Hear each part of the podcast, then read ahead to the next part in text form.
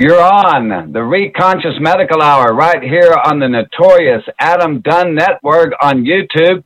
Thanks for joining I and I.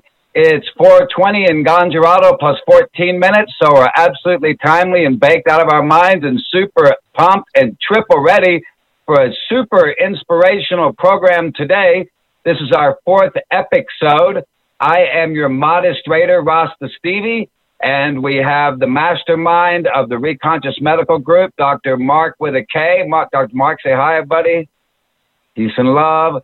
And we have our special best today, Rayne Grant. Say hi, Rayne. Wave to everybody. Hi, everybody. There you go. This is going to be a great program. We're really looking forward to it. Um, but you know, first I, I, I want to let the people know there's a little bit of sad news I have to spread. Well, it's not sad news, but it's just different news. You know, and it's um, it's about the passing of one of the greatest purveyors of psychedelics in the world, Mr. Nicholas Sands. Swiss scientist Albert Hofmann may have invented LSD, and Timothy Leary, who had a soundbite on our program last strong, was clearly the most prominent frontman of LSD, but it was a self-taught chemist and obscure by choice figure named Nicholas Sand who was the true wizard behind the curtain the man who launched tens of millions of acid trips across generations by producing the best, most high quality, most pure acid ever consumed across generations. Sands and fellow chemist Tim Scully created the legendary version of LSD known as Orange Sunshine. Orange Sunshine was the first LSD I ever did in 1972. It hit the streets of San Francisco in 1967 and Nicholas Sands passed away on April 24th at his home in the community of Lagunitas in Northern California. He was 75 and had spoken the day before at a psychedelic science conference in Smokeland, where the film The Sunshine Makers was being screened. Nick had commented to some of his friends afterward, it was like the best weekend weekend of his life. And then he went home and died in his sleep. So I guess he went out on top, said his long term friend Lorenzo Hagerty, the host of the Psychedelic Salon podcast. Well, Nicholas was born May 10th, 1941, and Nicholas Sands earned a degree in anthropology and sociology from Brooklyn College in 1966. Then he had already begun to chart a different career path. Two years before, in 1964, when LSD was still legal, the longtime devotee of yoga had sat naked in the lotus position in front of a roaring fire at a farmhouse in upstate New York and taken his first hit of LSD. And this is what Nick said I was floating in this immense black space. What am I doing here? And suddenly a voice came through my body and it said, Your job on this planet is to make psychedelics and turn on the world. He later said, if I could turn on everyone into the world, then maybe we'd have a new world of peace and love. Sands had been invited to the farmhouse by former Harvard University uh, professor Richard Alpert, who soon would be better known as the psychedelic guru Baba Ram Dass. Ram Dass's former Harvard, Harvard colleague Leary had formed the League of Spiritual Discovery, LSD, and Sam's reputation as drug chemist had spread to San Francisco, where another self-taught chemist, Owsley Stanley, was cranking out millions of doses of LSD. They had produced about four million hits of acid when the government was when when the government, which had outlawed LSD in 1966, busted them. Sentenced to prison, Sands banished to Canada. He lived on the run for the next 20 years while continuing to crank out LSD hits by the millions. He said he distributed them to U.S. soldiers in Vietnam in effort to stop the war, given them to jail inmates, even taken them to India after becoming a follower of the Indian guru Rajneesh. When authorities raided his lab in Canada in 1996, he boasted that they'd seized enough doses to turn on every Canadian citizen twice. He was imprisoned for three years, sentenced to halfway house for four more. Finally, he returned home unapologetic he told National Geographic in 2009 he had produced an estimated 140 million hits of LSD in his lifetime. It was a claim that no one disputed. And as Hagerty said, his friend, when he was dedicated to the proposal of psychedelics, when used properly, could really change the world. He really believed in what he was doing by changing the world with LSD. So this program is dedicated to Nicholas Sands, who is an honorary member of the Reconscious Medical Group, because we also know that we can change the world through the use of psychedelics. And that's why we've invited you to come join us today on the Adam Dunn Network for Episode 4. And I want to jump right into our wonderful guest. I'm super excited to have my sister here today, Miss Rayne Grant. She's a mother, a performer, a movie maker, an ordained reverend. She's a research analyst, a music producer, intuitive, lecturer, doctor of metaphysics, a metabolic investigator, humanitarian, musician, motivator. She's soon to be featured in a new groundbreaking documentary called The Ancient Medicines. She's currently completing her documentary, Can Mushrooms Save the Planet? She's the founder of the Psychedelic Club of Durango, the moderator of Mushroom Growing Group on Facebook. She's a Mycolab developer of her Colorado Mushroom Company. Everybody meet and greet and welcome the mycology renaissance woman of the new generation, Miss Rayne Grant. Welcome to the show, sister. Thank you. It's uh, it's uh, an honor to be here amongst you beautiful fellows today. I'm, I'm very excited and uh, yeah, thank you. Thank you for having me. It's our pleasure. And we could, this program could go on for 10 days with all the information because, Rayne, you're, you're, you're one of those people that is like hungry for mycology information. And in the last eight years, your hunger has led you into a lot of amazing places. Tell us about your recent lecture in Northern California. Um, yes, yes, I got to go up to uh, Occidental, uh, California at the beginning of this year. Um, it, it's called the Mushroom Camps. I, th- I think it's like their 30 something year. I had never even heard of them before. They've been doing it for over 30 years. And uh, so I got to put on a, a couple of lectures. And I was honored that a, a, couple of my Myco heroes were there, like Paul Stamets and uh, Bob Rawson of, uh, of the Amazon Myco Renewal Project and uh, th- they both uh, attended. I was I was surprised they both attended my talk. I'm like, really? wow. But um, but yeah, that was really beautiful. I got to connect with some really amazing people, pick up some uh, new interviews, and and get to see the uh, the coast up there for the first time, and and get out into those woods. Holy smokes, those trees are amazing. Uh, must have been such an honor. The, must have been such an honor. Ahead, Mark definitely an honor uh, to, to have Mr. Stamets. Uh, you know, that was only like maybe the third time I'd met him in person, but um, but to have him sitting there at my class taking notes, I'm like, what? really? what was your class about, Rayne? So I, I did two. Uh, I did two talks while I was there, and one of them, I so I'm studying uh, neuro uh, well, nootropics, mushroom nootropics, um, not just the psychedelic varieties, uh, many, many different types of mushrooms that are good for the nervous system, for the brain, and, and whatnot. So I did go into one talk about that, um, and, and and how it connects the mind, the body, and the you know the, and the spirit, all of that. Um, the other talk was specifically about my mushroom documentary. Um, yeah, can mushrooms save the planet? It's a question that I pose. Uh, I've been talking to a lot of the uh, the top mycologists around the world, asking their opinion. You know, it seems like everybody specializes in something. So I'm talking to, to people who specialize in what they do, and uh, yeah, I, I, put together. I, I, actually got to do that talk. Um, at the San Diego uh, Fungus Fair this year, I was one of their keynote speakers. That felt that was amazing. I got to travel to San Diego and go meet a lot of really beautiful people down there as well.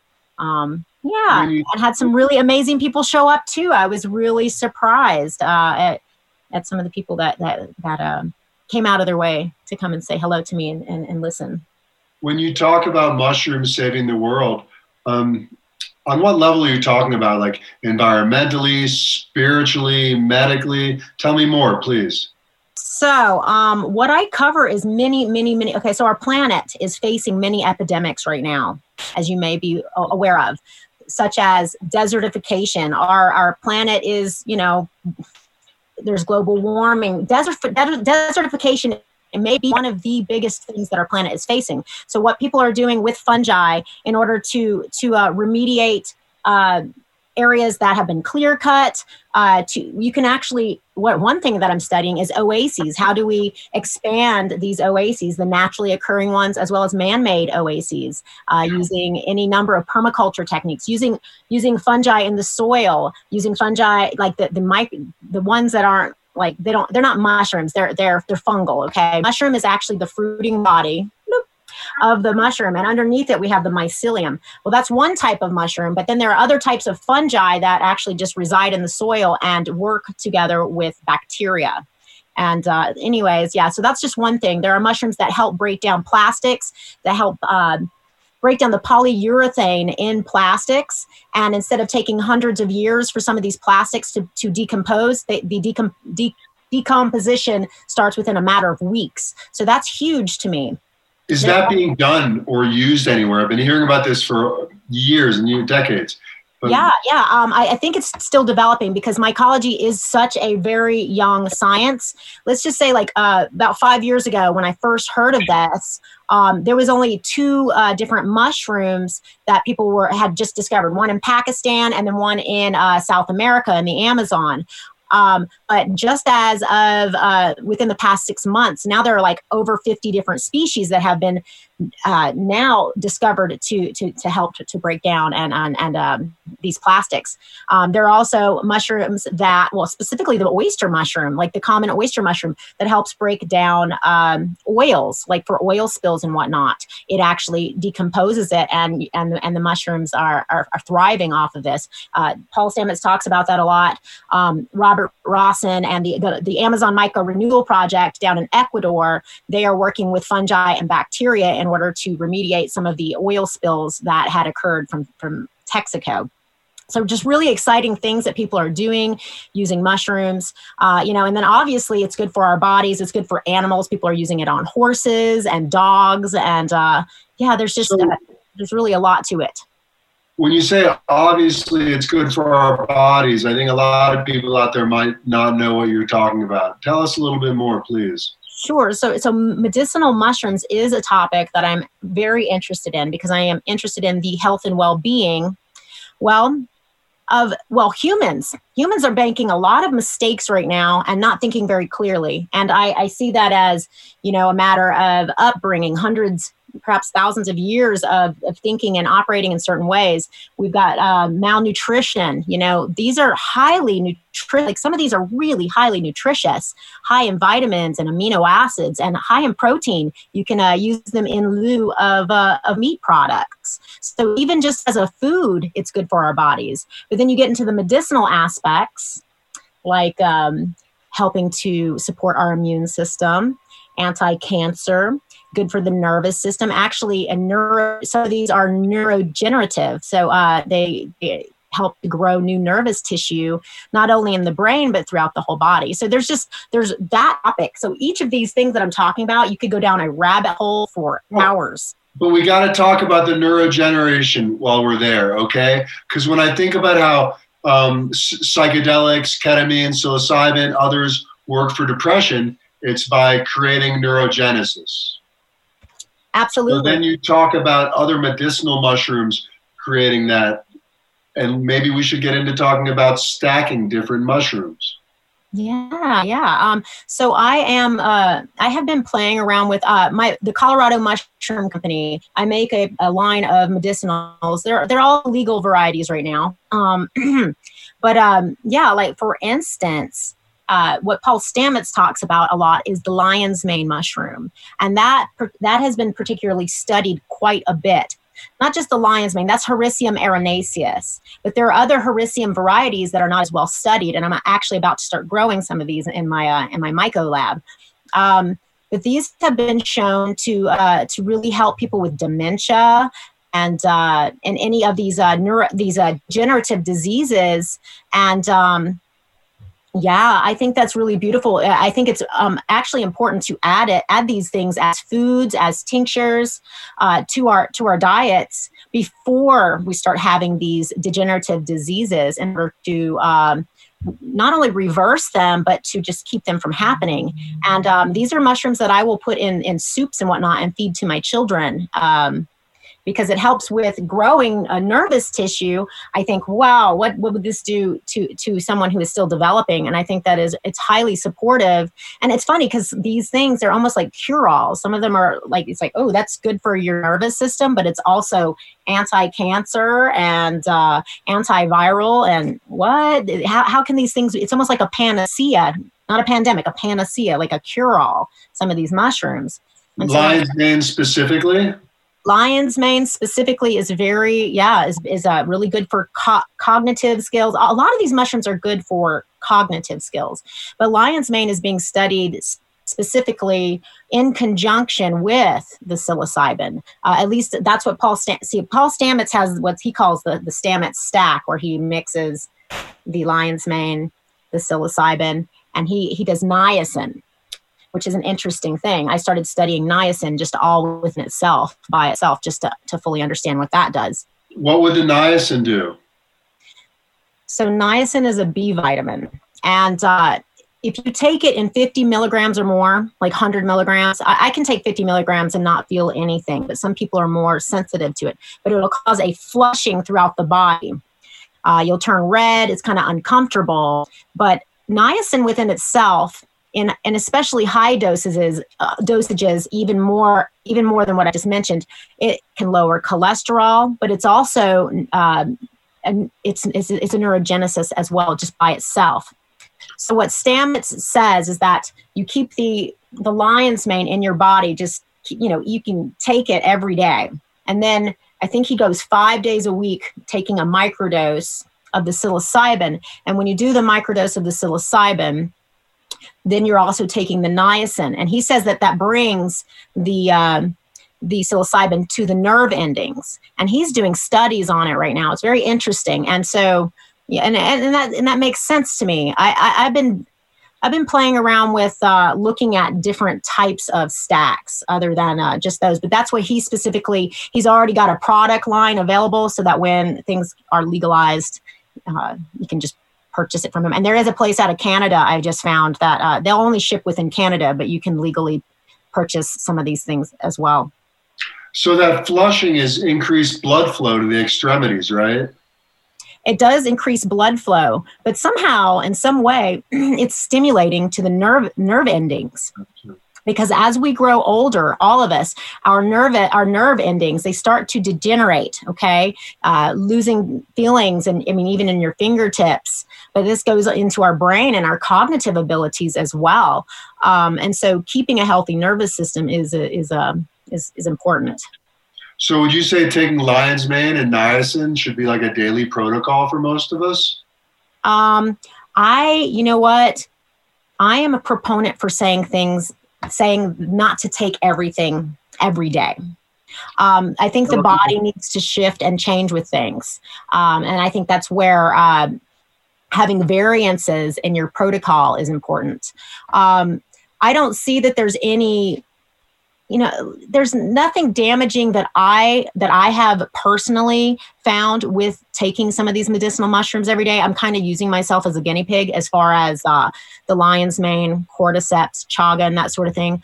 Although i have read in very rare cases taking the lion's mane every day kind of imbalancing uh, this one it was only on one case but this woman she came down with her period early. So that's kind of interesting and i don't know what other variables were happening in her life at that time to to for you know I, I don't know what all the variables i don't think a lot of studies have been done on that but yeah i think well the lion's mane mushroom right there is your lion you got your lion right there lion mane's mushroom i like it and the lion's mane mushroom, just if you don't know, is available in your in your local grocery stores. Just go and, and ask. They're they're totally available. I got them the other day, Rayne, and not I've been vegetarian for 30 years or so, but it tastes like chicken. Not that I know what chicken tastes like, but it kind of tasted like meat, like chickenish and stuff. And I was a little bit turned off by it. I was like, eh, I don't know about eating this chicken mushroom. That's what I call it. But that's the lion's mane, right? Yeah, lion's mane has got a really nice, nice earthy, meaty flavor to it, and that's one of the yeah. interesting thing things about mushrooms is that when I hear people say they don't like the flavor of mushrooms. I'm like, which mushroom? Because every mushroom is going to have a different flavor, and depending upon your genetics and your DNA and whatnot, you're you may have a different taste. Kind of like cilantro. Some people love it, and other people taste a like soapy flavor.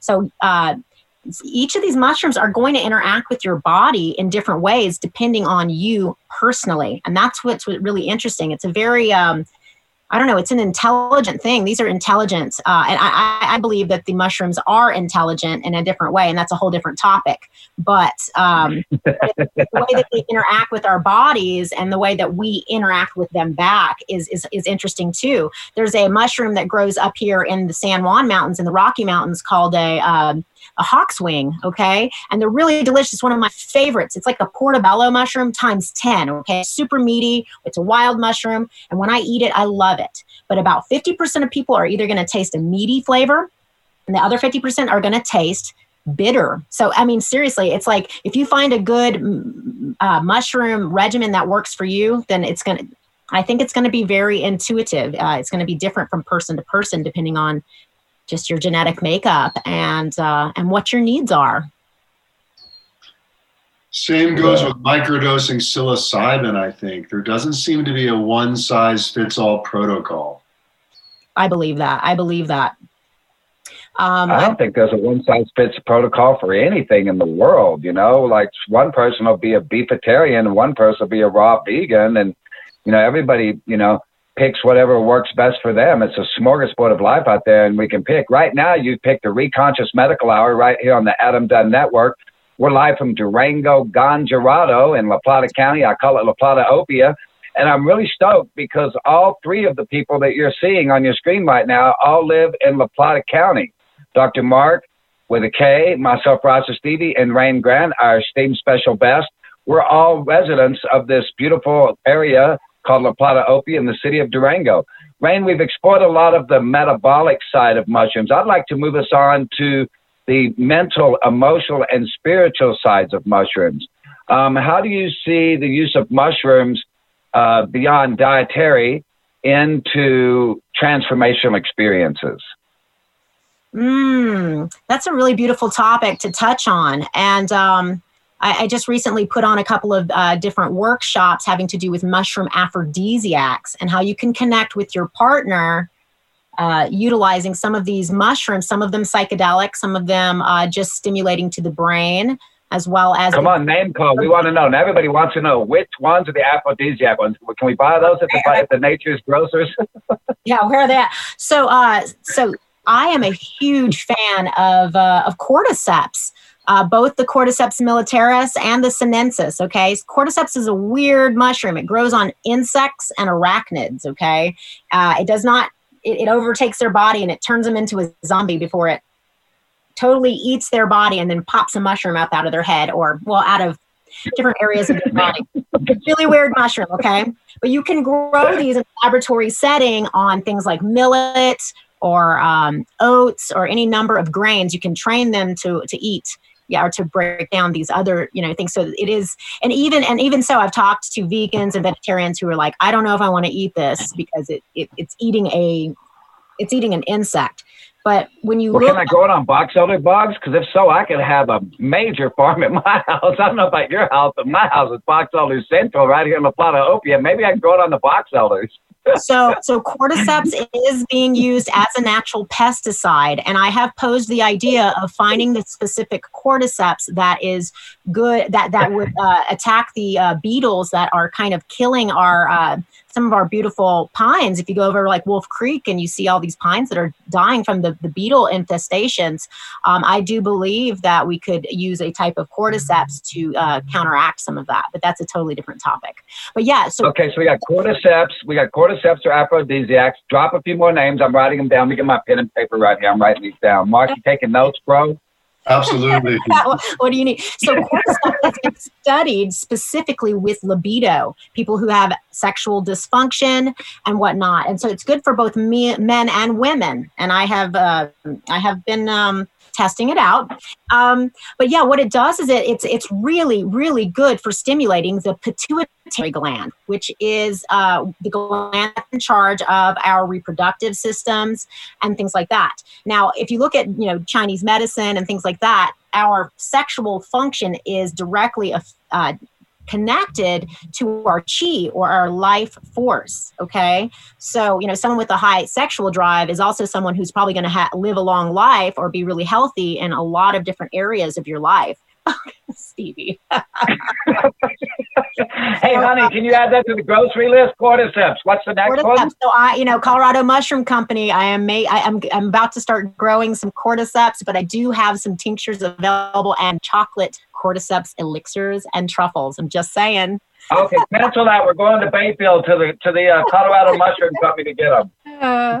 Uh, but um, but yeah, I use it daily because it's it's not only good for libido, but it's good for uh, endurance. So it's been used in. Uh, there was an Olympic team, I believe, in China. It was the women's swim team in 1993, and they used cordyceps to uh, to to just be super people, and they were accused of uh, taking steroids when in actuality, when when it came down to it, they, they were not on steroids, they were on cortisol. Doping on mushrooms. Did you hear that, Mark? I want to do that. Doping on mushrooms.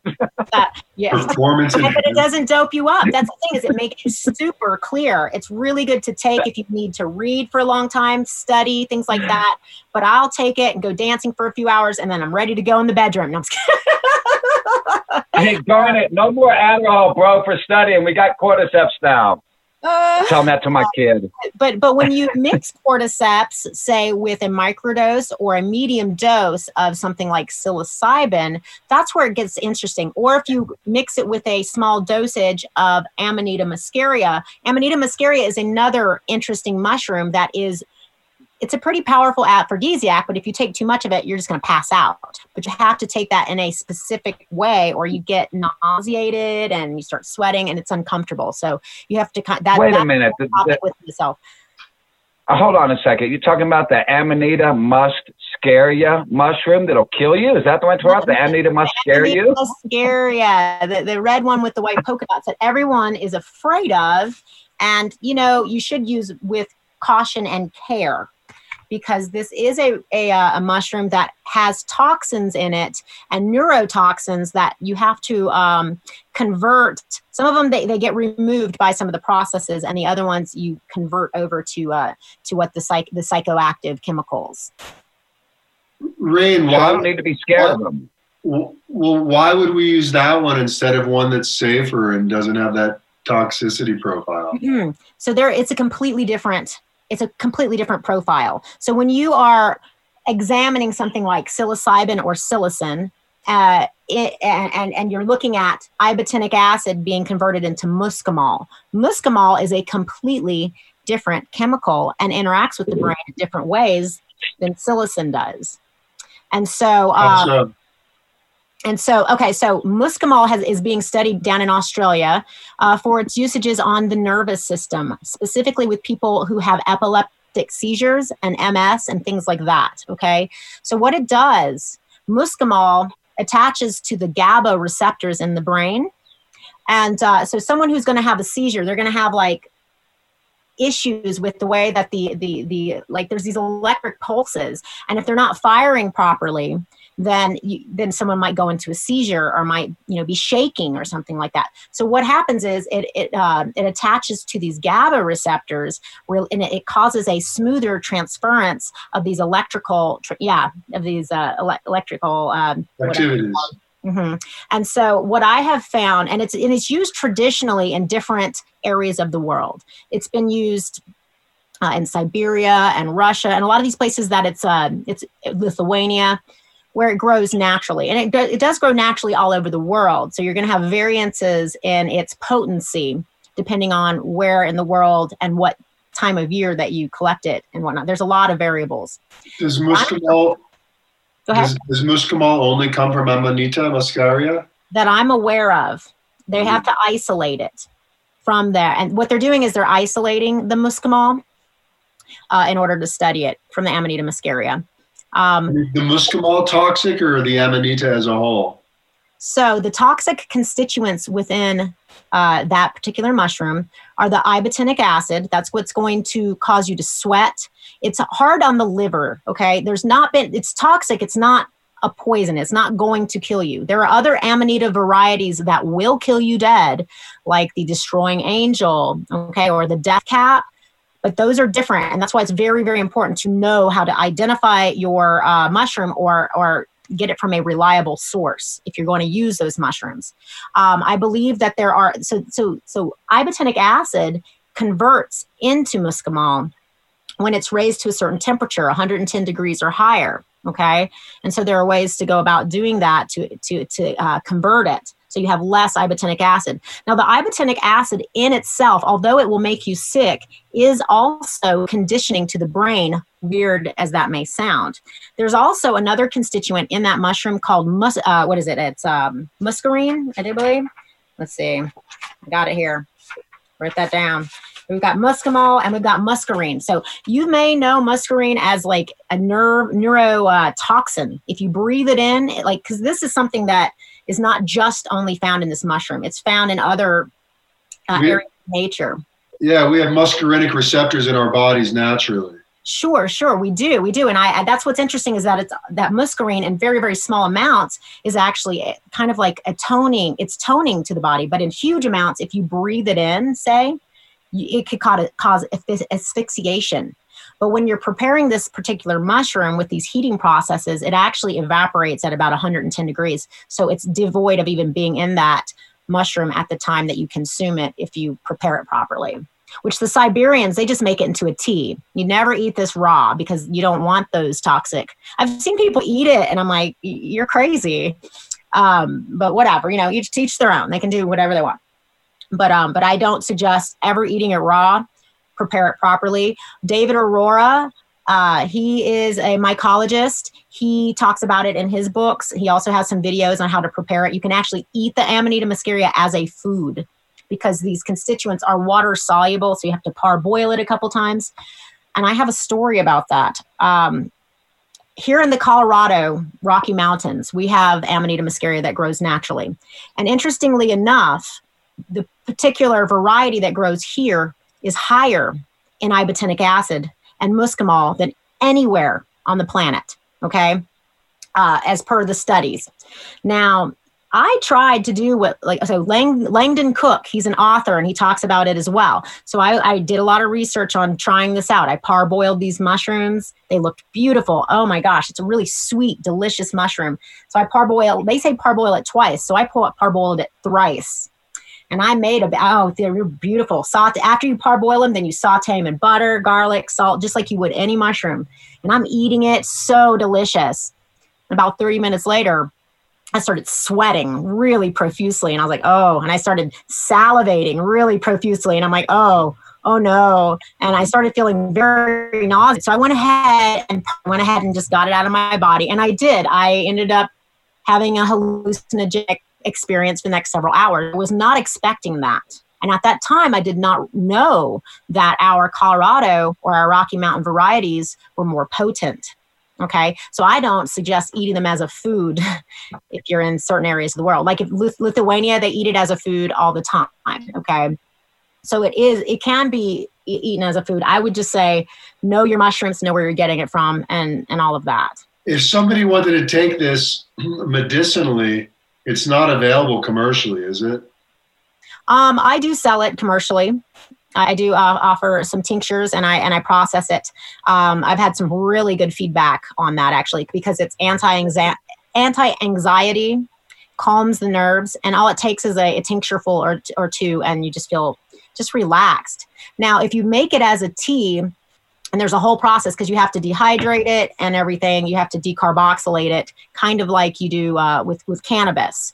And uh, and then you boil it and then you drink the tea. You drink the water. You do not intake any of that mushroom matter. You drink the tea. And i do it on small amounts. I've only done the microdoses and a medium sized dose. But um, taking it right before bed it induces dream state and you can feel the stimulation in your frontal lobe. Very like i'm very sensitive. So i'm a very sensitive person. So when i play around with things like this um, you know I, I, feel every little thing.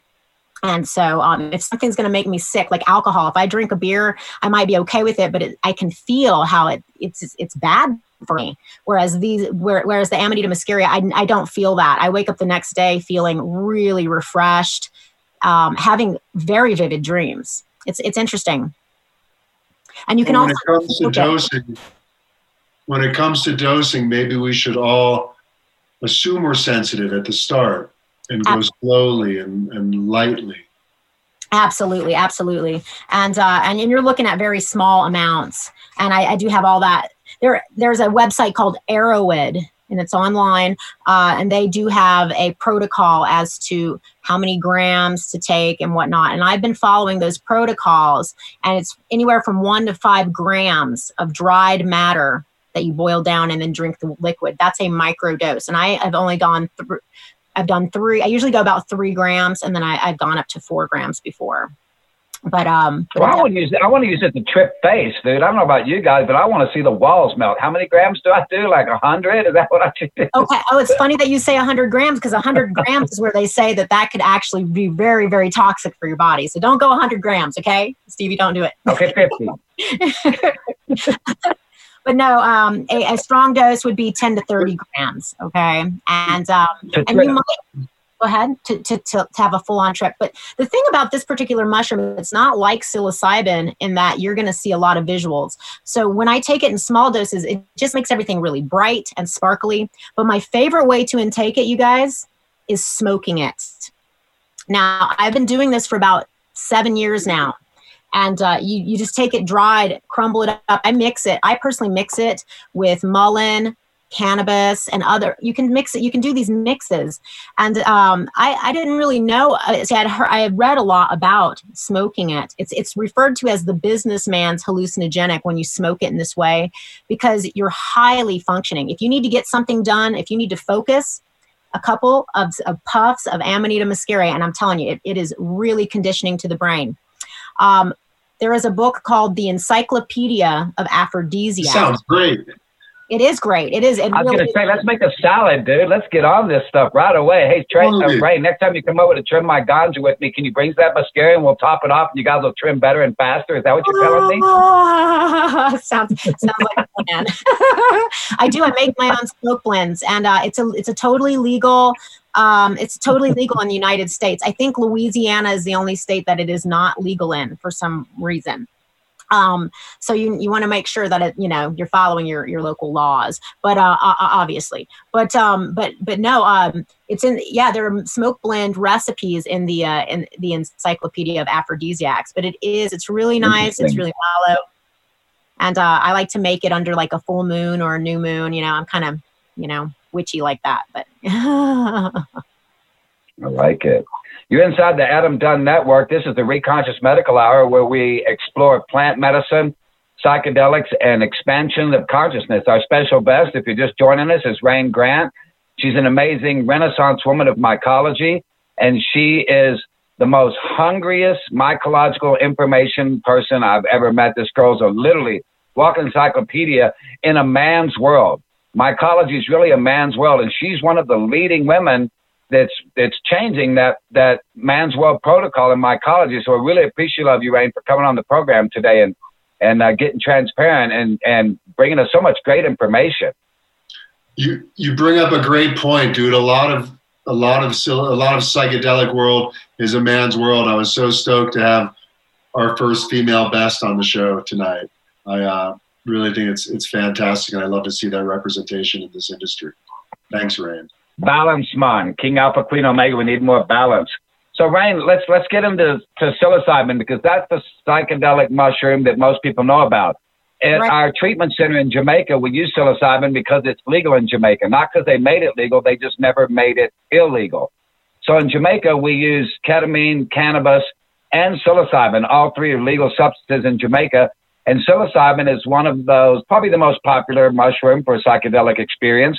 And it's funny how you talk about the tea and all that because back in the 80s, I was experimenting with psilocybin and I decided to boil it and make tea because I'd heard that if I ingested the mushroom, I'd get that really weird, like that you like want to yawn the whole time, and you're constantly like stretching, and you get that funky, weird body high.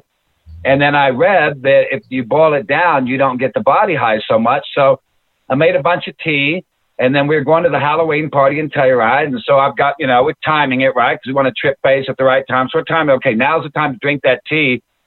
We drank it way too early because when you eat it, it took like an hour or two before you get really high. And when you put it in tea, like 15 minutes, we're all like blazing. We're like, let's get to the party, man. Oh my God, what happened to us? And everybody that did it that night testified that they didn't get any of the weird body highs by avoiding ingesting the body of the psilocybin mushroom. Has, it, has that been your experience? So I have some things to say about that, okay? I so, bet you do. Any, so any mushroom that you eat raw, whether or not it's dried, it's going to be very hard to break down because we have what's in it. It's called chitin. Chitin is very similar to our fingernails and our hair, kind of kind of like a uh, keratin, but it's it's chitin. And so when we're eating these things, it's very difficult on our digestive system to break it down. Okay, so I, okay, I want to. There's a couple of different ways I want to go with this. So boiling it. You mentioned boiling it. So psilocybin itself is very heat resistant, but psilocin is destroyed very easily with heat. Okay, so in a in a in a psilocybin based mushroom, whether it's a psilocybe or some other species, the psilocybin is going to it'll contain psilocybin and psilocin. So the psilocybin is going to convert into psilocin, and psilocin is the psychoactive constituent. Okay, so when you boil it, what you're doing is you're breaking down the chitin and making it more readily available, but you're also destroying the psilocin that's in there. Then you're intaking it and your body has the, your your saliva has these natural enzymes in it called i think it's called chitinase. I, I could be say, saying that wrong but it helps to break down chitin but it's it's just it it, ta- it's, it can make you have a stomach ache okay? And i've talked to a lot of people who when they eat the mushrooms they i always have a stomach ache. I'm like don't just eat it. So and and our bodies will naturally convert the psilocybin into psilocin okay but if you want to make your if you want to make it more readily available for your like more bioavailable for your body, what you're going to want to do is convert the psilocybin into psilocin before you intake it. And there are some different ways that you can do it, okay? Some of the ways I'm going to go into that's mentioned in this book, Sacred Rituals and the Search of the Blood of Quetzalcoatl, but we'll get into that in a second. But um, so an acid like lemon juice or even a vinegar that is going to help uh, convert the psilocybin into psilocin. And what I do, and I, have been saying this for years, and I just, so I'm, I'm an intuitive. And then when I read about it in a scientific uh, way, then I'm like, oh, okay, I was right. And then, and then when I find out about these things in history, I'm like, oh, I, I don't know. It just seemed natural. Our saliva in our mouth is very, you know, like I say, this is what I do. Put put the raw mushroom in your mouth, chew it, salivate, and then I take it out of my mouth. I know this sounds gross, but I put it in a mug, and then I put my lemon juice. It's called Lemon Tek. Okay, so you can skip the whole chewing part. Other people talk about Lemon Tek. You can Google it. Um, it it's on uh, the Shroomery. Uh, that's another website. And that acid is going to convert the psilocybin into psilocin. Then I add a little hot water. I don't boil it. I just add a little hot water and some honey, and then I drink it. Okay, and that will make it more potent and make it more bioavailable so that your body is uh, absorbing the, uh, it just makes it less difficult on your body, but it does, it makes it more potent. Another way that you can do it, and this is kind of fun, is you take your dried mushroom matter, grind it up in a, um, a coffee grinder, make it into a powder, and mix it in with raw honey. Okay. The, the, there are two reasons why. Okay. So honey is a natural it keeps it okay it, it, it's going to keep it good long a long time but there is a, an enzyme that's found in the gut of bees that's also found in our saliva so when you mix it in with the raw honey it's going to not only start to extract it but it converts the psilocybin into psilocin and then you just eat the honey okay? Some people call it blue honey if you google search blue honey but i have not seen it turn anything blue yet. I have only seen it just be like a pale yellow color. But this is a really beautiful way to do it. Um, it's uh, yeah, it's uh, traditional in, in uh, South South uh, Mexico, Central America, and that's a really good good way to do it as well. Um, and then I go ahead. Any idea how much it increases the potency rate? I'm just, you know, because if people at home are like, my dose is five milligrams or my dose is three milligrams, and You're then they add some honey in, we don't want people to trip face. Uh, Exactly, uh, exactly. You know? So, No, Rasta. especially if you're Oh, come on, man. this, I'm taking right? all the fun. And you know what? That's going to be very, very different depending upon the uh, the mushroom that you're using, because there are literally hundreds of varieties of psilocybin-containing mushrooms. Can you address that for a minute? Because I think a lot of people out there in the audience buy a sack of mushrooms. and they don't know. They have no idea. And there's these different varieties with different potencies, different qualities. And uh, I'm concerned about people with that. Can you speak to that a little bit? Okay, well, the, the one that people are mostly familiar with is psilocybe cubensis. They call it cubes or whatever. That is going to be kind of a, a middle of the road potency. But even so, depending on how it's grown, it's you, and each mushroom is going to be different than the next mushroom. That's why you know people grind it down and then they try to uh, to measure it. You know how many grams, how many milligrams. And I'm going to tell you, it's going to vary from person to person, experience to experience. How clean is your body? How sensitive are you when you take it? There are so many variables that I think that it's really difficult. Go ahead. What about part of the mushroom? Like Um, cap versus stem. What's the difference there in potency? Well, it's cat versus stem versus mycelium because the um, the mycelium itself. Some people I know, and I'm not going to name any names, are creating products right now only using this the the uh, mycelium of the psilocybin mushrooms. Okay, because it Because of legality issues, right? legality issues and because you don't have to go through the whole fruiting process. If you can skip that whole process, you can definitely um, produce a lot more. Okay. And so when I was in Amsterdam recently, they they sold um, the mycelium with a grinder, and I Uh-huh. didn't really get the whole grinder. But now that I'm talking to you, I'm like that makes perfect sense for when we're using cubensis, the caps, the stems. Use a grinder so that you know you have three grams is consistent from time to time ish. It makes it more consistent. Okay. But it is always going to be a little bit, I mean, you know, and I don't have, I, you know, I'm going to be having a mushroom laboratory where I'm growing uh, edible mushrooms.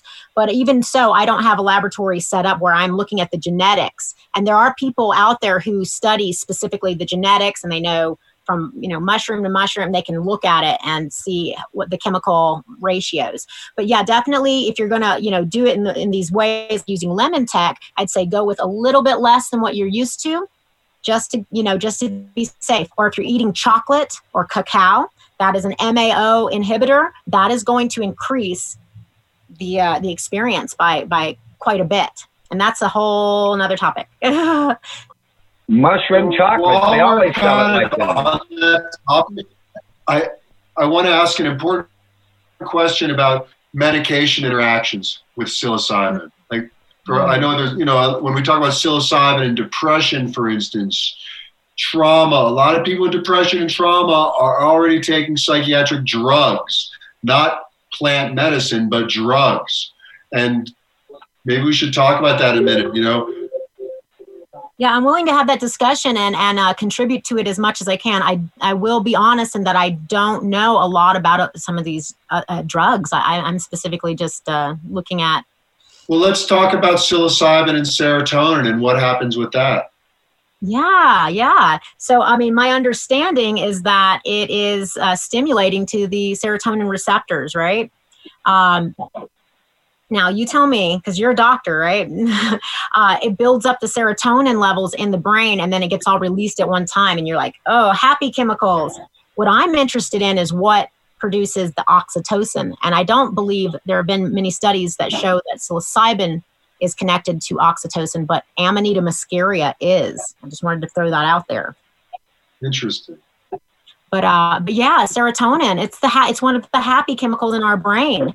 And so my understanding is, and, and we can go into the topic of uh, people who have the lack of empathy, empathy, okay, and how because I've been I, have been really interested in that. But like we're training our brain, especially when we're doing microdoses, when we're doing these small doses where we don't really feel it, but it just enhances the mood. What we're doing is we're training our brain how to interact with the world in a healthier way okay and it's also conditioning our brain to to help with these serotonin levels and whatnot now i've heard people say they did a really heavy trip and then they felt really low the next day on their serotonin levels and um, and that's interesting too.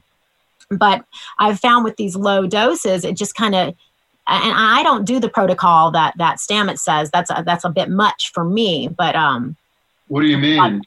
He, he says to do it like hey, we, we got a question from we got a question from the audience. This is really exciting. He says or he or she does the knowledgeable lady that's rayne grant about how you refer to as the knowledgeable lady i like it does the knowledgeable lady have experience with the Liberty Cap or Semilanceata?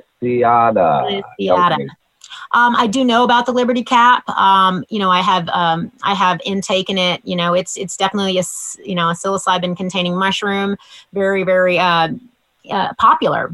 Um, it's kind of one of the larger caps. Uh, some of them are real tiny, you know, but the Liberty Cap eh, I've seen they're really kind of big.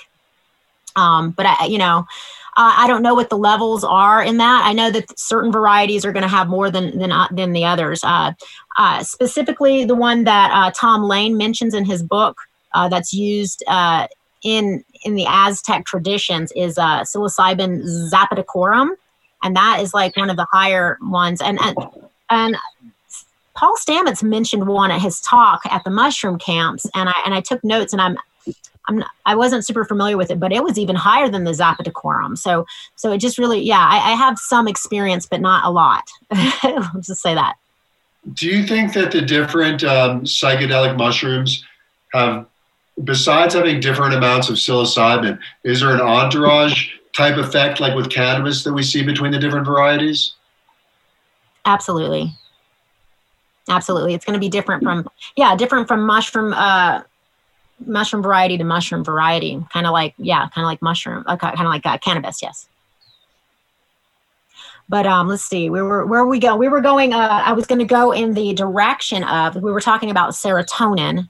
Now we could go in the direction of um, talking about people using it, or there's a. It's reconditioning the brain, right? It's been shown to. Uh, there's been some studies uh, using it on people who have a lack of empathy, or some people call it like sociopathy where you can't feel criminals sociopaths. Sociopaths psychopaths you know that kind of thing. But not not not everybody who's you know sociopathic is a psychopath but it can be the, the reverse. But some of the studies that i so i've come across some of these studies because i was looking at how to connect with with your intimate partner how to get how to really connect deeply with your partner and deep deeply with the planet you know and and um but, anyways, um, there is a study that has shown that uh, psilocybin has helped to create cognitive uh, empathy. I'm not co- well, cognitive empathy. So empathy, you got emotional empathy and cognitive empathy. So a lot of soci- people who are true sociopaths who lack empathy skills, they can learn cognitive empathy. That means you learn how to interact, you learn how to react, but you're not actually feeling it. But the emotional empathy is where you can actually feel what another person is feeling. And what they're showing is that when taking psilocybin, um, the, so, these people who lack empathy are able to empathize and feel, have emotional empathy with their intimate partners, but not with um, strangers. Okay. And I've spoken to a few people and then read testimonials of people who say that they are indeed sociopaths that they cannot that, that when they take mushrooms that's the only time that they're able to actually connect with their intimate partner in an emotional way. And so I, if your spouse isn't listening you should dose them? Well only with their uh, you know with their uh, permission you know but I do. I find it interesting, and more studies uh, obviously need to be done on it. But um, but I think it's all about reconditioning and con- conditioning the brain to function properly. because our brains, you know, we were going to go into the also another topic, which was like what grain, what did you say? Grain, uh, what did you call it, Stevie? Because brain damage. Brain damage, yeah. Um, so uh, let me explain that real quick. Grain damage is a, is a, I don't call it diet, diet, look that up, live it. So there's a, there's some people that are studying nutrition and live it that say that when the human race became less hunter gatherer and became more sedentary and we started to cultivate grains, that those grains, some of them actually have opiates, and that they, over long periods of uses, people get what's called grain damage, which is also called foggy brain and a lot of other stuff like this. So, mm-hmm. you know, some of the raw Buddhist proponents will talk about grain damage and how bright and light you get when you refrain from eating grains. And, you know, most of us live on a pretty high grain diet. So if you can limit some of your grains, you'll have less brain damage. And so, how does that play into mycology, Rayne? All right. So, I'm going to show you a book here. This is called Return to the Brain of Eden. Okay. If you're interested, restoring the connection between neurochemistry and consciousness. Okay. And in this book, they do mention uh, Dr. Rick Strassman, the author of the DMT, the spirit molecule. He talks about DMT. DMT. I have a couple of his books.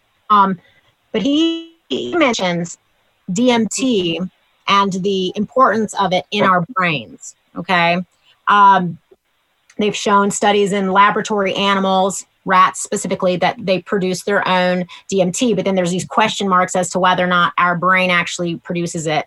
Um, I believe that it does, and there are ways to induce it just by so DMT is found in all sorts of foods. I mean, many many foods. So when so the hunter gatherers about 600 what was it? It's about 600,000 years ago, and that's what they say in this book at least, because there's different timelines according to different people. It's interesting. Everybody says something a little different. But according to this particular book, they say about 600,000 years ago, our brains were developing at such a fast pace. Our brains were actually growing in size. Now, intelligence intelligence isn't necessarily judged by how big the brain is. I mean, we can look at different types, but it's you know it's the the wrinkles in the brain.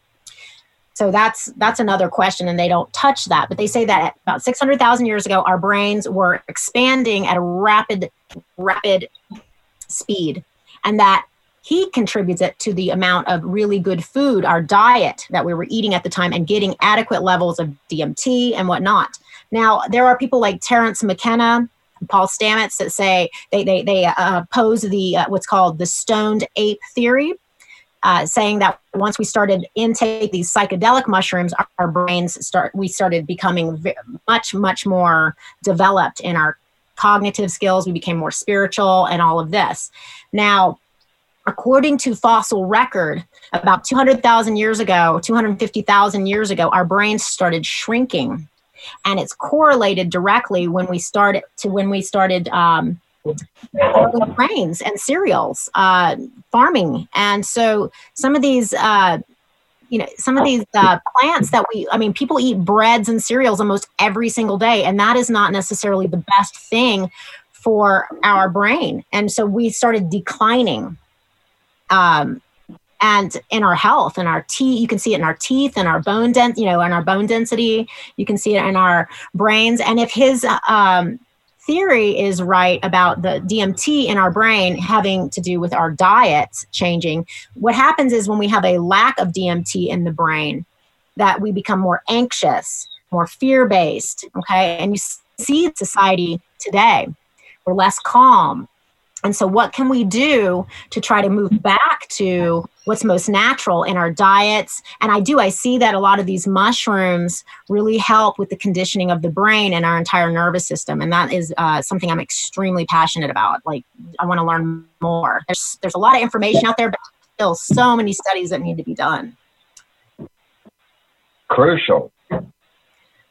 Absolutely yeah. crucial. And that's the stoned ape, APE theory that you're referring to. Yeah. You're yeah. with the Reconscious Medical Hour, and we're on the Adam Dunn Network. And you can find us here every Sunday at 420 Gongerado time. That's mountain time. And this is our fourth episode. And our special best is Rayne Grant. And she's an amazingly informed mycology woman. And I call her Miss So Much Things to Say, Rayne Grant and she's got a world and a wealth of information. We're just really kind of skimming the top of a lot of your research, Rayne, and and really what you bring to the world. you know, what is your future hope for mushrooms and the planet and humanity and consciousness?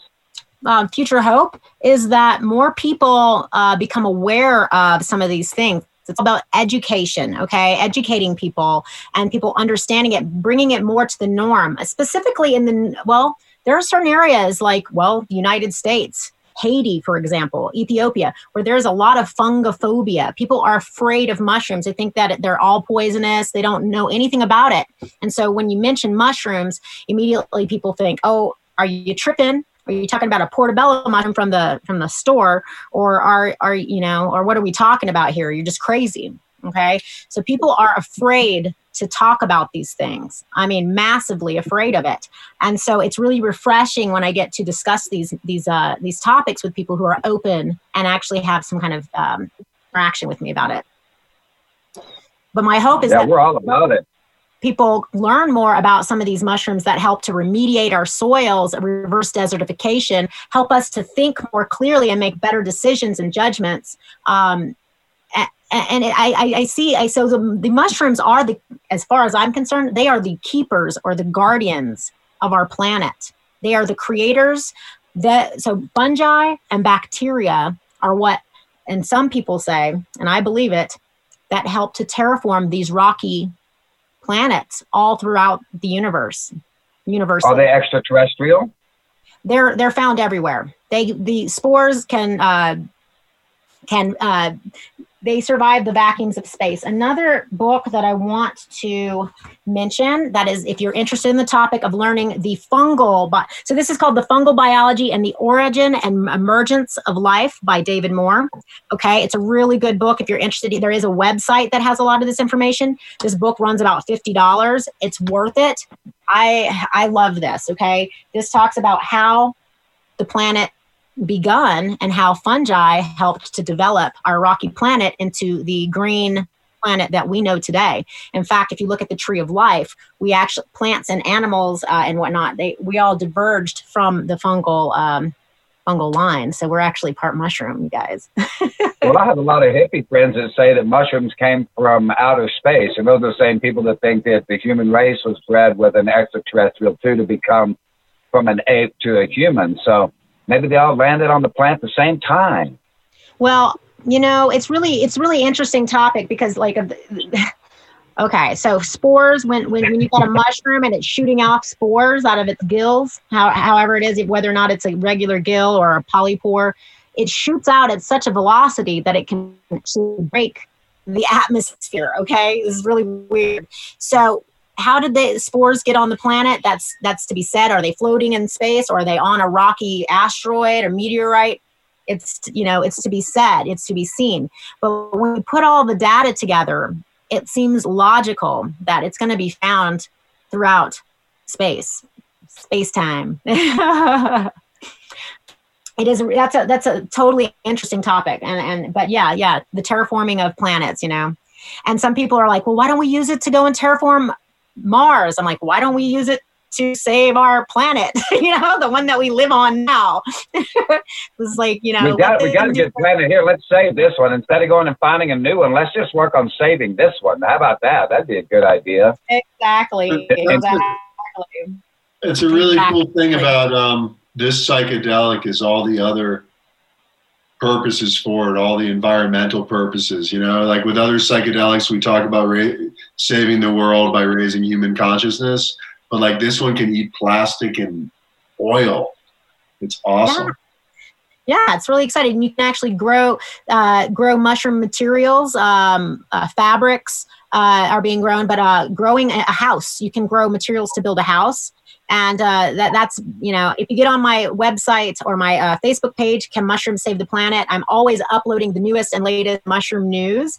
But uh, yeah there's this one uh, building that was just gro- grown um, I, I, believe it was in new york city uh, and as it was growing, I guess it sequesters it sequesters CO2 out of the atmosphere. And right now we have an overabundance of CO2 in our atmosphere. So it's super interesting. It's just like there's just so many aspects to mushrooms that uh yeah, literally I can go on and on.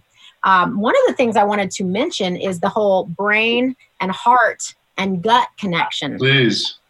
Okay, so I I had been studying this, you know, because when you think of psychedelics, you think of the brain, right? You think of hallucinating. And people, you know, talk about, oh, I was able to figure something out. I was able to go within. I mean, and it, it does. It affects our brain, our cognitive abilities. But there's a whole other science, science of the heart, okay? And the heart is believed, and you can go into further detail by looking this up. There are books on it. Um, the um, the awareness and the consciousness of the heart itself as a brain, the heart brain. Okay, and it and uh, different studies have shown how we we hold memories actually in the heart. And and uh, and so I started thinking to myself, well, did somebody say something? So I started thinking to myself, how do psychedelics connect to this? Like, do psychedelics affect the heart? And what I I came across I asked that question. Suddenly, so I put these things out into the universe, and suddenly I was reached out to by a, a man, uh, Tom Lane, who, who's an who's an author, and I do believe he spent uh, some somewhat of like 30 years down in uh, in Central America, and he sent me his book. And I uh, actually was a co-host on a podcast where we had him as the guest, but um, he talked about exactly what I'm saying right now, is the heart and he talks about using psilocybin as a heart opener. Now, if you're familiar with cacao ceremony, cacao from the same area is used to open the heart. Okay. Um, what he talks about, and he talks about a lot of things in his book, but what I found most intriguing is this whole psychedelic experience with the heart opening. Okay. And it's a very sacred, traditional technique that it has been used for I don't know how long. I mean, it's it, you know in the, the Aztecs. But what they did is they took the uh, the the, the uh, psilocybin, the uh, uh, psilocybe zapotecorum. It's really potent, and this is so weird. Okay, I'm going to go into this. They take it fresh and they hold it in their hand, and supposedly they sing to it, and the thing starts to, to move. Now, I haven't tried this. Okay, maybe one day I'll get to try it. I don't know, but they sing to it, and then they cover it in honey, but it's not bee honey it's a wasp, it's a honey wasp. So they cover it in honey and then they chew on it. You do not swallow it. So you chew and chew and masticate as much as you can. And what happens is that you start to absorb the uh, the, the, psychedelic attributes, the, the psilocin and whatnot, through your cheeks, through under your tongue. And it's not only going straight to your brain, but it goes down the vagus nerve and goes straight to the heart. Okay and uh, they they have this whole ritual with with uh, the jaguar and going to the depths of the underworld and then emerging with your heart open because of this. Okay, super interesting. But then when you take it and you can do use it in conjunction with cacao ceremony, which also is a heart opener, then you're looking at uh, it being extremely potent. Now, if you look at the, uh, so that's like a little bit of history, but if you look at the science part of it, with the with the chocolate and and with the honey specifically. So the honey is helping to break it down and extract it and convert the psilocin into or psilocybin into psilocin. But also, the cacao is an MAO inhibitor. Okay, so when you take if you are doing anything that's an MAO inhibitor with psilocybin, you're gonna it's gonna make it much more potent. So always be very very careful around that. And I've I've read testimonials of people going, "Oh my God, I'll never do that again." Uh, just be careful. Just be careful. But uh, but I find these things very very interesting. The uh, you know the, we need to open our heart more. And then when you look at the gut and how like people say, "Oh, my gut told me this" or whatever, you know, I had a gut feeling, you know there is a consciousness in the gut. And some of these mushrooms, like reishi, like most people have heard of reishi, um, and other mushrooms that are just, uh, they're, they're not psychedelic, they're just medicinal. They help with the gut flora, they support a healthy gut. So that's why I say, you know, to me, it's like these things can work in conjunction with each other and help to elevate and enlighten the entire being from a from a micro base you know from we're looking at the microbiome level to a spiritual level to the nerves like all of it. I think it's all a whole and you have to look at it. And so um you know we can look at microdosing versus a shamanic you know experience these are all different all have their importance and, and they play an importance in different parts of, uh, uh you know, they're just, yeah, they're all different and they have, um, have their importance is what I'm saying. A little long-winded.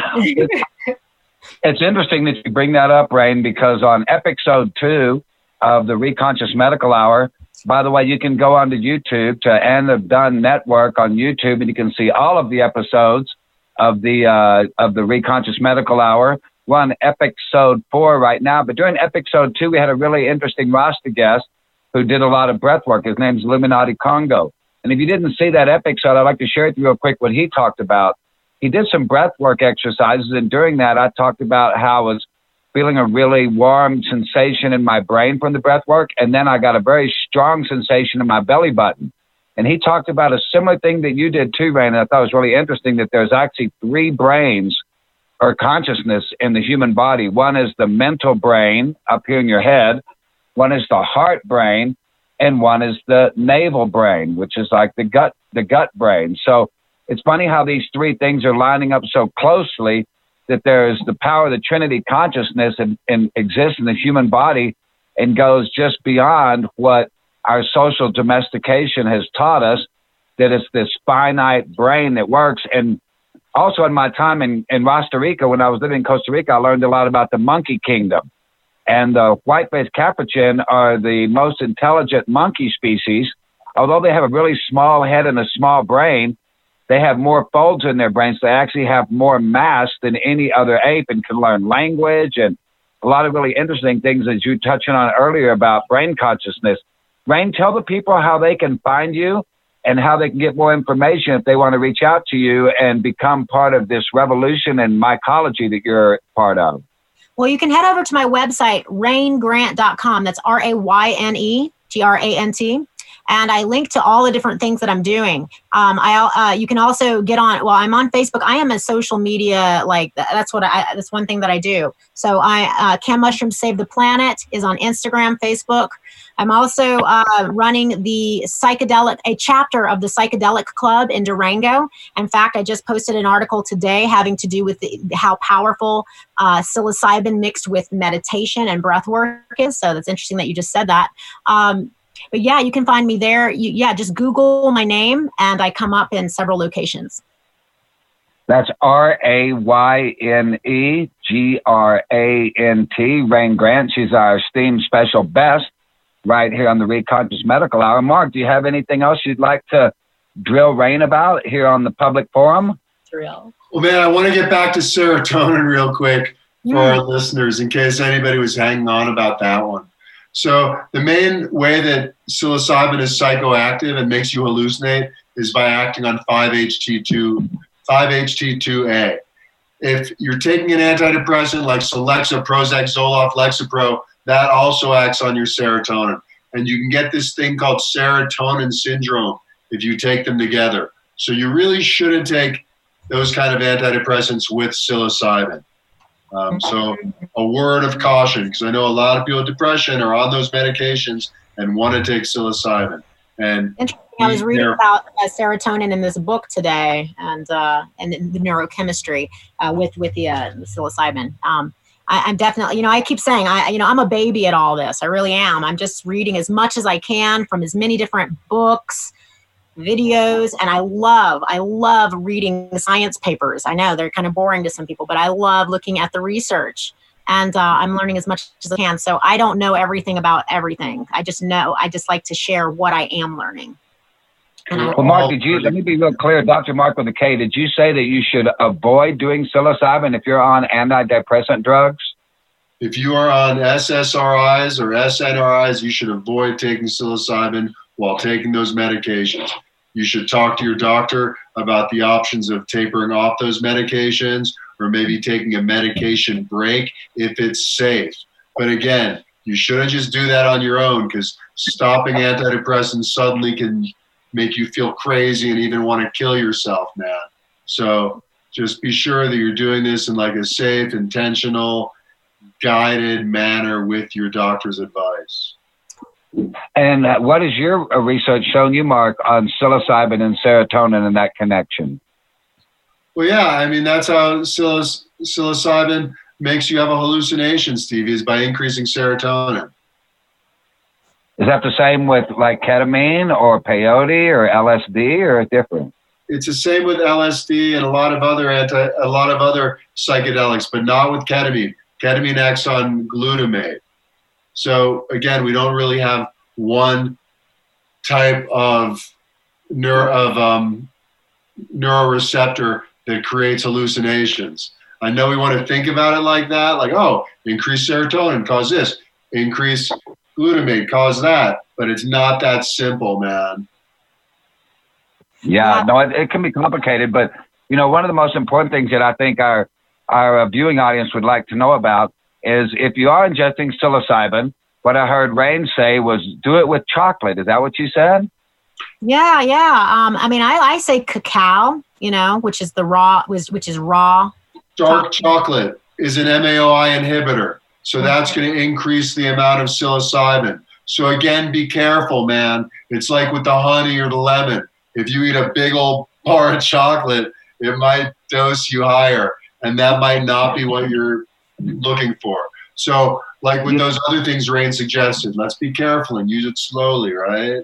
Right. Always work Well, up. it, well, it's interesting that you know in the illicit market, a lot of times people nowadays sell mushroom chocolates. That's like one of the you know when you buy it at a concert, a lot of times it's in a chocolate.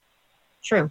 And is and I've also heard in the past too that if you do LSD, that you should eat mangoes.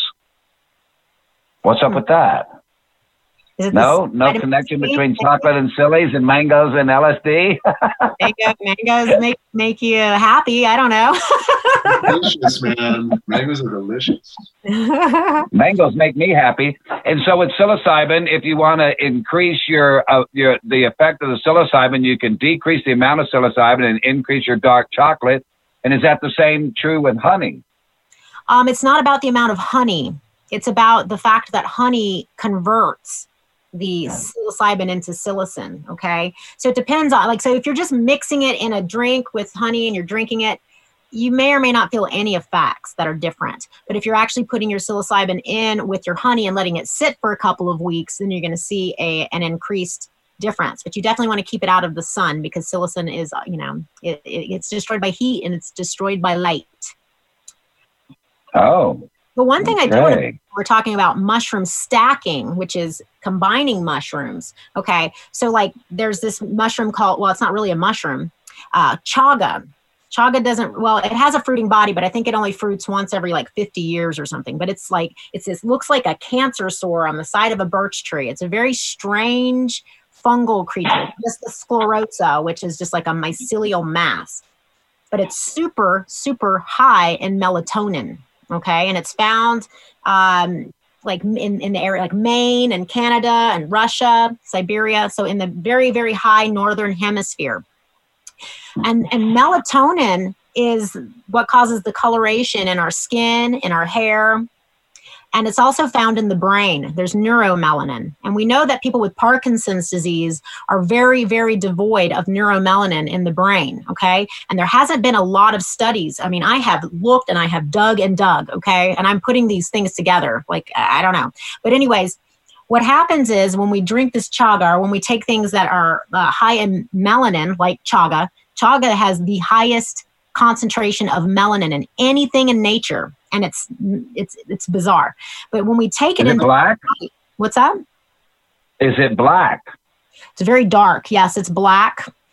It is Mhm. It's very dark. And so when you boil it, like I get chaga and I boil it down, you can boil it up to three hours or more. And it continues to extract in the water. And and the, and the water extract is my favorite way to take it. But I do offer a, a, a water and, and alcohol dual extract of that, which I love that as well. But my favorite is just to boil it like for three hours, and then I have my chaga tea for the rest of the week, and I keep it refrigerated. But what it does is that um, it converts the melatonin converts into melanin in the brain, and melanin, or no, sorry, melanin, melatonin. Sorry, I did about opposite. Um, melatonin in the brain is what helps uh, us balance our moods. It helps us to balance our circadian rhythms uh, you know your sleep cycles and things like that. It's very much in the pineal gland okay? Which is also referred to as the third eye. There are some people that say that uh, that are that are posing that it helps to uh, decalcify the pineal gland. But it is my understanding it is my feeling that when you're using some of these mushrooms like chaga, which is good for the pineal gland, and cordyceps, which is good for the pituitary gland, but also good for focus and cognition and you know endurance and whatnot. But with the psilocybin, these are really synergistic blends. And then when you start looking at things like like an um like for instance, I was going to call it an herb, but I guess capsicum is is actually a fruit. It's a it's a little pepper. Raw cayenne pepper brings things to the bloodstream very quickly. In fact, it can be dangerous when mixed with certain drugs or chemicals, right? But when you're using it in conjunction with something like psilocybin, it brings it to the bloodstream very, very quickly. And so when you're uh, there, I've been playing around with it a little bit on very, very low levels, okay? Because I'm not looking at the science part of it because I don't think that there's I haven't seen a lot of research on that. But we're looking at like what what what breaks that blood brain barrier. And we know that that uh, that uh, capsicum brings things to the bloodstream very very quickly, which has to do with the heart once again, right? And its ability to beat and uh, flow. And so you have to be careful. Okay, I got it. These things. I got it now. I'm gonna I'm gonna do cayenne honey, dark chocolate, mushrooms. Is that what I'm doing now? So, so some of the elixirs I make that are not psilocybin based, like I have a lion's mane elixir, which is chocolate, honey, and uh, it's got some different types of peppers. It's got a little capsicum, but it's got some other yummy chili peppers in there for flavor. It's like a very Mex and it's oh. cinnamon and the ginger in it and whatnot. And uh, I don't know, you know. How do people get? How do people get your product? Um, the Colorado Mushroom Company. I am on Facebook. I have a Facebook page for that, and I also have an Etsy page that you can and uh, purchase these items from. And I'm always open for phone consultations and uh, and I, I, can give recommendations. You know, like some women get a hold of me and they're like, "Oh my God, I'm going through, uh, you know, menopause. What can I do to help balance my hormones?" And then I'm like, "Yeah, take the maitake. The you know, Grifola frondosa is good for balancing women's hormones. Like, there's just so many different medicinal mushrooms out there, and they're going to be specific to your needs. And again, like I'm using myself as a guinea pig. I've been taking chaga and cordyceps and lion's mane a lot. We'll just say that a lot. And I feel great. But different people are going to find that they align with different mushrooms in different ways. And I say, when you find your regimen that works with you, stick with it. If they, if people want to reach out to you for a consult, Rayne, how can they reach you? What's the best way? Raynegrant.com. Uh, I do have my phone number on there. Uh, you can call me or just send me an email. Uh, but Facebook, yeah, yeah. Get onto the Colorado Mushroom Company on Facebook at, or even on Instagram. I'm on Instagram. Send me a personal message, and that is the best way to get a hold of me. I think you'd be a, you're a fantastic resource for people and a, a fantastic resource locally, but also globally, right? Global, yeah, absolutely. Really, I, thank I you love, so much. I love the internet. You know, it's very much like the mycelial web. You know, there are uh, pictures of the mycelial web as well as like if you look at what the internet looks like and they look very similar. And so i personally think that the internet is a blessing. It allows us to connect with people all over the planet and that's what i utilize it for is connecting like my mycelium web. I like it the mycelium yes. web. I'm down yeah. totally. No i'm up. Yeah. i'm way up actually. Yeah let's myceliate you guys you know? It's all about connecting. That's what it's about really. Yeah. Let's myceliate. Let's myceliate. That's what I say. I know I'm a super myco dork. Okay, I just am. I can't help it. Instead of connect, let's myceliate. I like it. I got my I got my Joker card here. See that? A little Joker card. You've been a fantastic guest today, Rayne Grant, and we really appreciate all this wonderful information that you brought to us today. It's been a really great uh, opportunity to learn more about mushrooms and, and their uses and, and everything that's doing. This program has been dedicated to Nicholas Sands, who was the father of the Orange Sunshine. He's flown to Zion, but he tripped out the whole world basically through his uh, production of LSD. And through his final days, he stood firm. Even though he went to prison, he stood firm in his belief that psychedelics can change the world. And for those people that are going to see this program in a year or 10 years or 500 years, I want you to remember that we as a human race globally are in a pandemic called the coronavirus.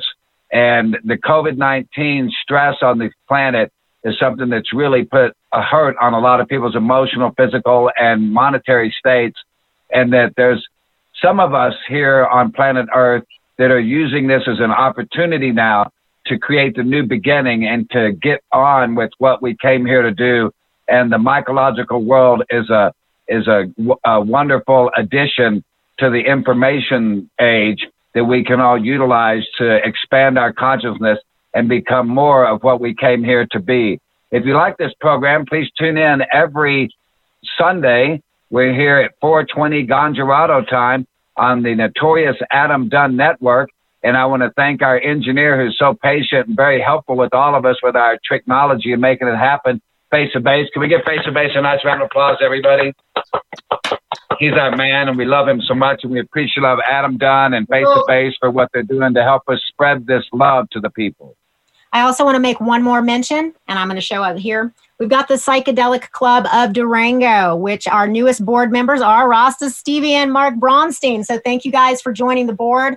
Um, hopefully, after this whole pandemic has blown over, then we can actually start having physical meetings. But I'd love to chat with you guys after this at some point, whenever, no rush, about doing like another Zoom meeting and getting people together and do like a little psychedelic like thing. So yeah, Psychedelic Club of Durango. You can join. Uh, even it doesn't matter where you are on the planet. Okay, I I like to post things on there that are educational, having to do with psychedelics. I specifically uh, post things about mushrooms, but I would like other people who are more knowledgeable about other types of psychedelics to be a part of that also the Colorado Mushroom Company. I do offer a huge line of stuff uh, that people have been like hitting me up like crazy for these antivirals and whatnot because some of these mushrooms that I have been studying and that Paul Stamets mentions as uh, in conjunction with bee health.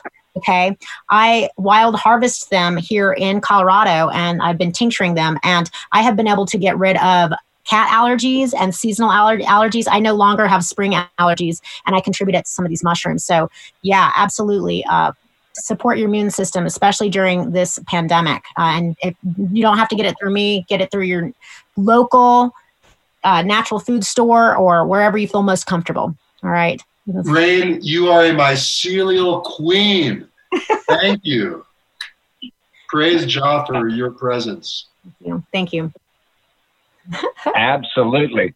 Okay, we'll be here next Sunday at 4:20 Mountain Time for another episode of the Reconscious Medical Hour, and we have some really amazing guests lined up. I'm not going to let the the lion out of the bag yet, but you can guarantee that we're going to have some really uh, groundbreaking, interesting people on the show.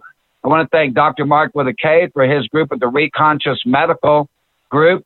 And there are three treatment centers currently one in Farmington, New Mexico, one here in Durango, Ganjarado, and one in Boulder, Colorado. And we're currently developing an addiction treatment center in the verdant, lush hills of St. Ann's, Jamaica. The next project is in Israel. So we're taking this information global. Please reach out to us at Reconscious Medical on Facebook. You can also go to our new website that was just launched. Is it reconsciousmedical.com, Mark? Is that? Yeah, yeah, and I just want to let everybody know hopefully, starting in June, we'll be back to in person treatments at Medicinal Mindfulness up in Boulder. We'll hopefully be back to doing ketamine and cannabis treatments. And again, at our treatment centers in Durango, Colorado, and Farmington, New Mexico, we'll be raising vibrations with ketamine and cannabis there hopefully very soon. Stay tuned for more inspiration right here on the Adam Dunn Network. One love, Rastafari to each and every one. Stay inspired. Yes.